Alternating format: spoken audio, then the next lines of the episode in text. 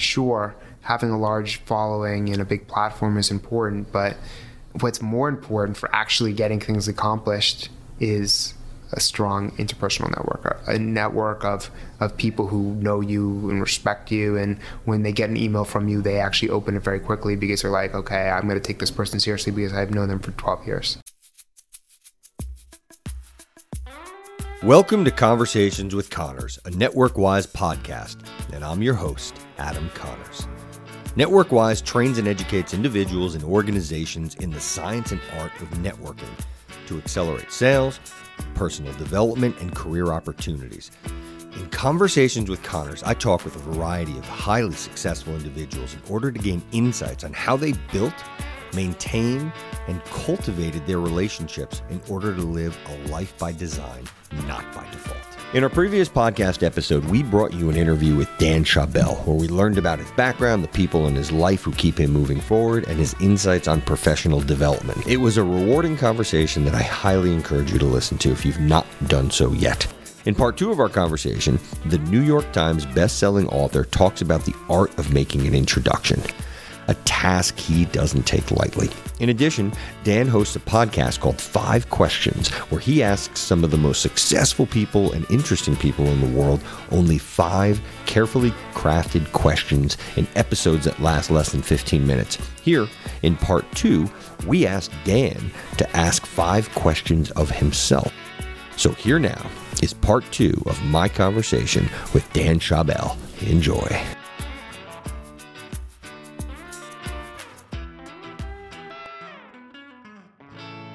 Mean, you do a lot of introductions. You're in like the networking world. I send very few introductions. I have to I have to almost visualize the output of that introduction before I make it. Um, and then I spell it out in the email. G- give me an example. What do you mean? Like? As in, as in, if I think two people would benefit from each other, yeah, I have to almost see in the future, like rub the crystal ball, see in the future them actually like giving each other a handshake because they did a business deal. And then in the email, I'm like, okay, you know, John and, and Mary, you could both help each other in these ways, and here's how I see it, the relationship playing out. Great. It's oh, it's kind of crazy, but I don't do a lot of introductions. So when I do an introduction, it's taken cre- like so seriously because people know that. Okay, awesome. I'm so glad you brought that up because I'd love for you to explain and talk that through because it sounds like you make a great introduction. They're few and far between, but when they do, they're magical. So I uh, I actually do a, I teach I literally teach people because I see opportunities dropped so often when people when when finally people are going to make a connection between other people and they just send an email hey you know and they they well i, I don't want to steal the thunder because i want to walk you i'd love to hear how you go about that and then i'll if it's okay with you i'd like to say hey here's the, this is what i think you've done awesome and here's where potentially it could be improved do you mind we, we Let's do it. Yeah, yeah, Awesome. So, so think of you don't have to say names, but maybe give an example, if anything comes to mind, of one of the last introductions that you've made. Like, like you know, how did it happen? Who did did they ask for it? Is it just something? Hey, maybe I thought about these two people could benefit each other, and this was the process that you walked through to make that connection. Yeah. So uh, thank you for being a good sport. for playing. Uh, Thank you. I'll give you an I'll give you an example. So there's an author friend of mine who I met on the speaking circuit, and then there's my agent or agency, my literary agency. And I saw based on his speech that there was he had potential. So I just talked to him about, you know, have you written a book or have you thought about writing a book? And he's like, Yeah, I have, but I'm not sure. Should I do publisher? should I not? Or like maybe I don't do it right now. Like he was didn't wasn't uh, fully on board to do the book, but I saw the potential. I kind of got excited. I see he wasn't famous, but he had the right mix of the platform, the ideas, the excitement. He had he had the right packaging to make spark. it work. I saw it the spark, and I have an agent who I'm obsessed with. I dedicated the book. If you want to read how great he is, wow, read uh, read the acknowledgement section and so I was I'm like, read this thing he can, back. he can, and he and he's worked with people like him before, authors like potential Discover authors like talent. him. So I'm like, it's not out of the ballpark that he wouldn't represent him, right? So it's again empathy, thinking, would he even represent him, and, and would it be worth his time, and would this be worth this uh, speaker's time to write a book, right? And so it was yes for both, and then the speaker got really interested because I was like, yeah, I think I think you have something here, but I wanted him to s- display effort before I made the introduction. So give me a, a one page summary about what this book is, why you're the best person to write it, and what the marketing plan would be like, how many speeches you give in a year, where the where you speak, et cetera, and, and how large the audiences are. So I made him do all of that, all that hard work. And then I asked my agent, hey, he's, you know, I am friends with so and so. Here's a one pager of of you know how he would make this book successful and sell 10,000 copies because they that's the authors want 10,000 copies or sorry the publishers want 10,000 copies in one year so I sent that to to my agent. He's like sure I'd love the introduction. And then I spelled everything out in the email. Here's so and so here's what they're looking to do. Here's attached their you know uh, one page summary of the book and and how they're going to sell 10,000 copies. And here's my agent. Here's why he's the best agent to possibly do this. Boom. Wow. High five on that one, by the way. So eh, that's an A plus. So and and and a lot of work went into that, right? That's not that wasn't five. the key minutes. part is I tested his level of effort to put in the project because if he's not willing to do a page summary, he's not willing to write a full book. Hundred percent. I, I, I commend you on every single facet of that, and and so few. And and as it, you know what? Can you share as the result of that introduction? I don't. I don't know the result. I haven't checked in yet. Gotcha. Oh, so this is real recent. Recent, yeah. Oh, okay, great. So, But I felt good about it because I think introductions are part logical and part emotional. yeah, So I have to see the logical benefit for both, maybe monetarily or in terms of producing a great product. And, but I, it also has to be emotional. Do I like these people? Do I, I feel like that there'll be a, a good human connection regardless of what happens? So it's logic. It's where an introduction for me happens where logic and emotion meet. yeah, that's a great. I mean, so every facet of what you did was fantastic. So a lot of times people make so like the intent. It's so great when people think of you, you know, like and they make a connection. But a lot of times there's so many things that go wrong, and it's a shame because with an introduction can be so powerful. It can be life changing. Like that guy that you've made the you could change his life. So what happens is sometimes people they either just make an introduction. I I, I call I ask it's uh, you know it's a blind intro. One of the worst things you could possibly do. So I do a I, I do a double opt in. So you get permission from both sides, which you did. And then I also do the same thing where I test both sides too. Okay, cool. You guys are uh, you've agreed to connect. Give me something to help explain how or what it is that you bring to the table. You did that. You got the one pager. You tested both intro. You did all that. Then you facilitated it and you gave them a map. You wrote out or you gave a road map to the relationship and how everybody could benefit. Uh, one thing I forgot to ask you is did you make it clear in the uh, introduction who should follow up with who? Do you remember?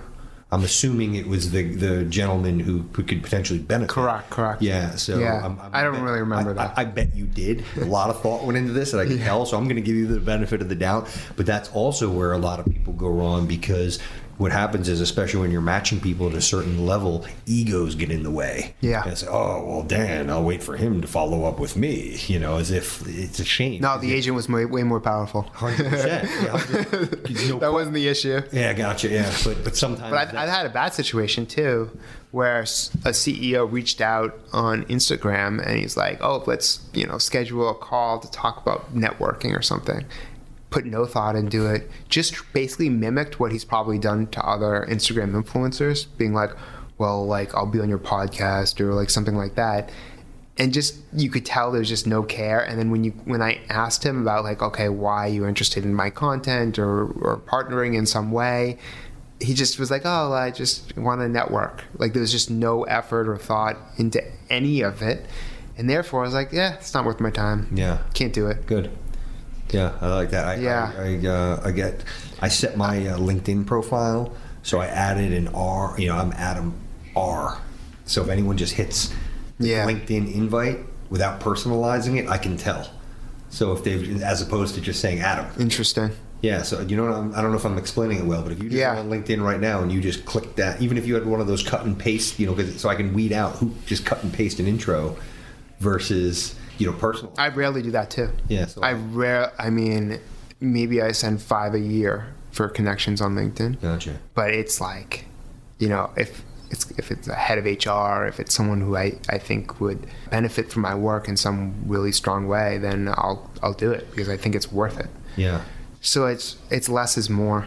Mm-hmm. You know, it's interesting. We live in a world where it's all about numbers, right? How many followers, how many connections do you have, how many views do you have, how many likes do you have, how many how many people are in your network, you know.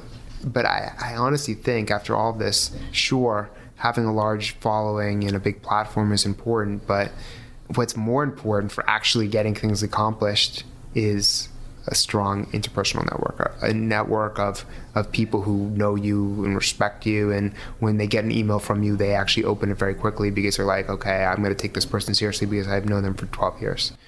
And so I think the mentality, it's actually in chapter three, is you know, people are like, how do I keep in touch with people for a long period of time? Right? And it does become top of mind. For instance, I'm all about shared learning. That's the title. And it's like this whole mantra, getting back to mantras, it's when I learn, I share.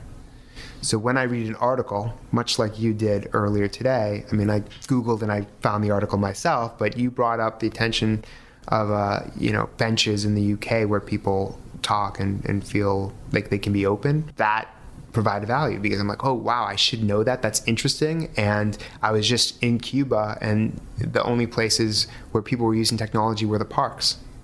Really? So in the parks, you have the, the benches, but that's where people that those are designated benches for technology. Whereas in the UK, what what you uh, shared with me today is that there are designated places where you can actually be human. So it's like comparing, contrasting that.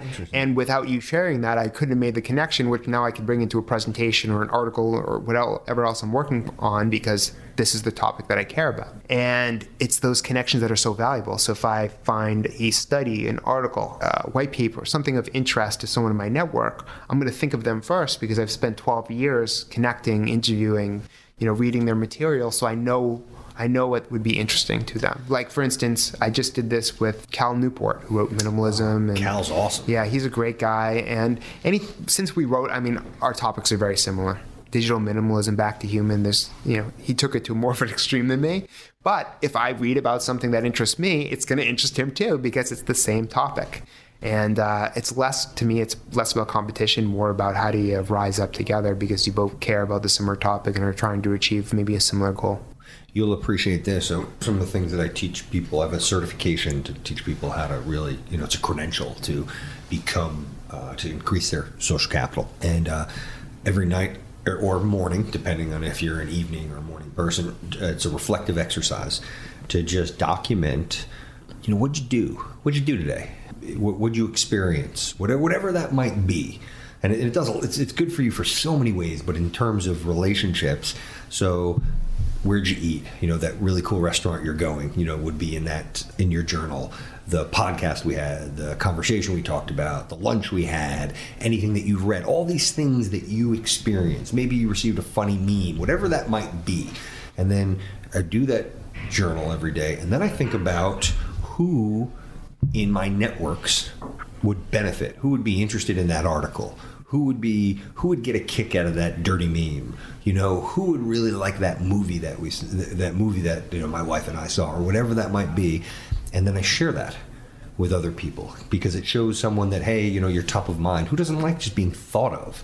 And then who doesn't also who especially if it's something that's going to benefit them, whether it's put a smile on their face, make them think of other people, something that they can learn or potentially make money on, whatever that might be.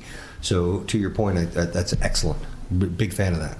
I feel really bad now because uh, you talk about being cognizant of other people's time and only spending 10 minutes, and here I am taking up your entire afternoon. Um, before I let you go, you humor me with a couple of like quick questions? Sure. So I wrote down a couple. Uh, we've covered a lot, to be honest, in, in one way, shape, or form, but I'll.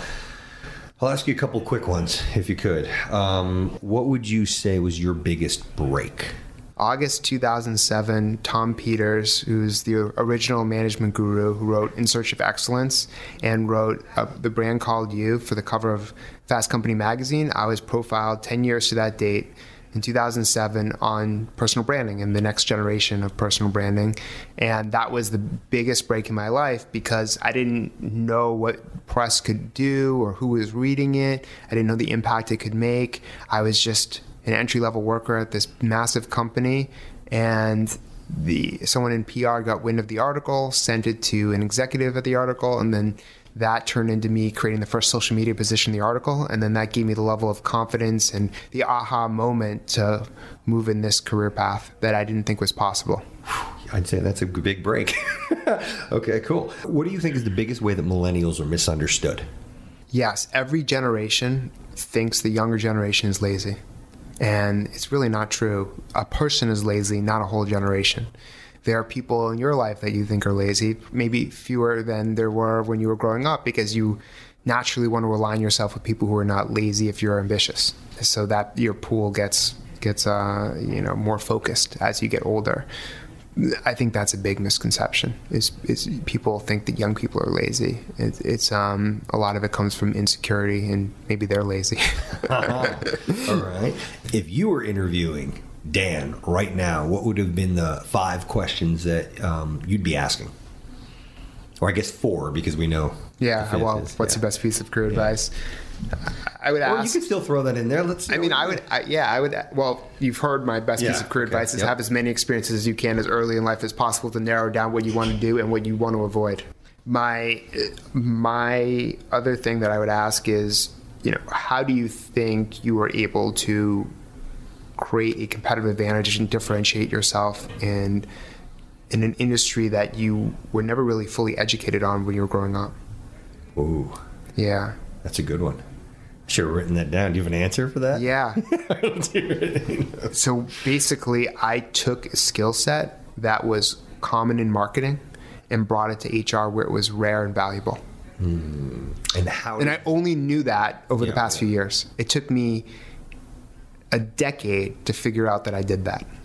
So hmm. sometimes it comes down to reflecting, and it takes some people longer than others to figure out why certain things happen in their life. And, and looking back, that's why it happened. Interesting. So did did you figure that out, or did, was there a gravitational pull where you were finding that the HR community was reaching out to you, or was truly benefiting from uh, from your research and, and, a little bit of both. Yeah. But I didn't I didn't come to the full conclusion up until maybe last year.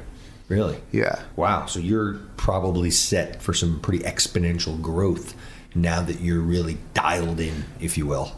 I'm more focused, which is helpful, right? I'm more focused and and I have a better, deeper understanding about why this happened. So maybe I can do it again. Yeah. Wow. Uh, the other question I would say is biggest mistake or one of your bigger mistakes that you've had in your career and how that has shaped your future decision making.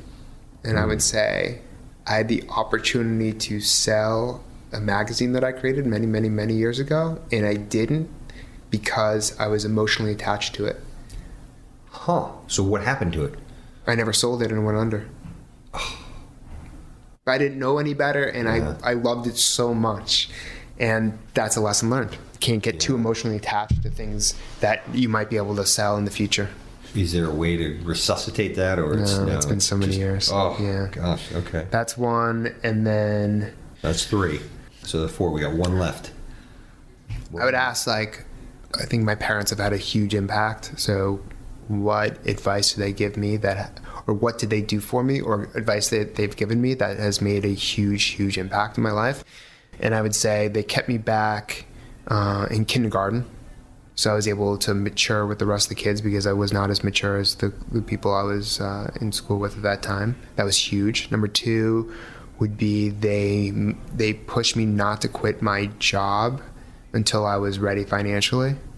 Job? Which job? EMC. Oh, gotcha. Yeah, so I was there for three and a half years, but I wanted to quit every day because I was like, you know, I was, I was you know, in a conference room getting interviewed by CNN. Like, I my life was insane because I was in my mid twenties at a big company, but like having micro fame outside of that company. Yeah. So it was crazy. That is wild. Yeah. Like I get, you know, uh, you know, they're, they're big headquarters. Like I got my book deal in a conference room at the headquarters.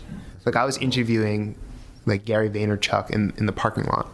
Like it was a weird life to live because outside of actually doing the work, everything was so exciting. And then I'd be in work. I'm like, this is cool. But like once I step out of work or when I go to a conference room, it's almost like Clark Kent and Superman right? Like I'm Clark Kent working for this company, but the second I have a chance to go into that conference room, go to the parking lot, go to the back of the cafeteria, go home, I'm Superman. Yeah. I felt like that. Yeah. So I'd say that's the, the next one. Um, What about them getting you, how making you get a job at 13? yeah, that would be the third one. I, I think that was huge for me because because that set everything else in motion. It's always the first opportunity. The first opportunity is the hardest to get, uh, not just because maybe you need to know someone or you don't know how to get a job, you don't know how to interview. It's because you don't know how important that job is, and it might not be that sexy, so you're not excited about it. Whereas it, when you get older, you kind of mold yourself into something you might enjoy more. Your first job is like probably not going to be aligned to what you want to do for the rest of your life. And so I think that early push sets so much in motion. I mean, it set that one job set, you know, eight internships, my own business, you know, a big corporate job, consulting, starting other companies, writing books. It set everything in motion. That first job, and you only it was hard to appreciate it in the moment but looking back of course i'm like oh, what did i learn i learned how to work you know i think the other big thing that happened to me in that job and in the subsequent jobs is i always work with people who are older than me Big, a big fan of that too. so it's it was always easy for me to connect with people who are much older than me. And i think as you probably know like people who are older than you typically you know the city you have a lot of outliers but typically they are in more power positions and you can learn a lot from them because they've been in, on this earth longer. So i learned a lot when i was younger because i was always connecting with people older. And the, the thing that stood out to me the other, so i guess the last question would be what was something i learned from an older person i work with when i was younger that gave me a new perspective on relationships long term and that was as you get older, you have fewer closer friends. So choose them wisely now. That's it. truth. I like how you. So it's like, who do I want to be friends with long term? And now I, you know, once you have a list of those people, let's say, start spending time with them because that will be your life for the most part. I mean, who knows? Someone might move to Africa or something, but I think that if you know that's what life is going to be like when you're 70, 80, 90, why not start choosing now? yeah. So that's really powerful. Sage advice right there. And But you don't think about it. You're like going through life and you're like, oh, I'm meeting this person. Oh, they just moved here. I'm meeting this new person and we're becoming friends. And now I'm, you know, married and now I have a kid and I'm not spending as much time with him and her anymore. And it's like, but what if you take a step back before all of that happens and you're like, okay, I want to be friends with this this person, this person, this person, this person, and then maybe create a you know, a dinner once a month or you know, I, I always respect the people who have these annual retreats with their friends that they still do in their sixties and seventies. Like we're gonna go to Vegas every, you know, May or something. I love that when I hear that. I, I sort of I do like a big trip every year, but not in that way. I think it's so smart.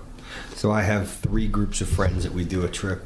I got a high school group of friends, I've got a college group of friends, and I've got kind of like my I don't know what you want to call these monkeys that I hang out with now, but we all every year we do at least one trip and then we usually do we'll at least do a dinner, a couple of dinners. It's and, and to your point, it's just I will drop and move the earth to make sure that I don't miss. I've not missed any of them.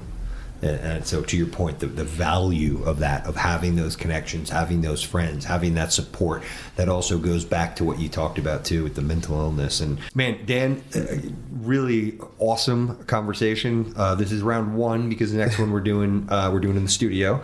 Uh, I'm bummed that that didn't happen today because there is so many morsels of, of wonderfulness that just transpired here. Um, I think what you're doing is fantastic. Uh, thanks again. Thank for- you. for making I this appreciate happen, it. man. You got it. Cheers. Thanks for listening to Conversations with Connors, a Network Wise podcast. If you or someone you know is looking for a career change, building a business, seeking to expand sales, or is just generally interested in improving your overall health and happiness, then head on over to networkwise.com to gain access to a plethora of resources to help you build your networking skills and community. Those who are ambitious will network, the ones who succeed will network wise.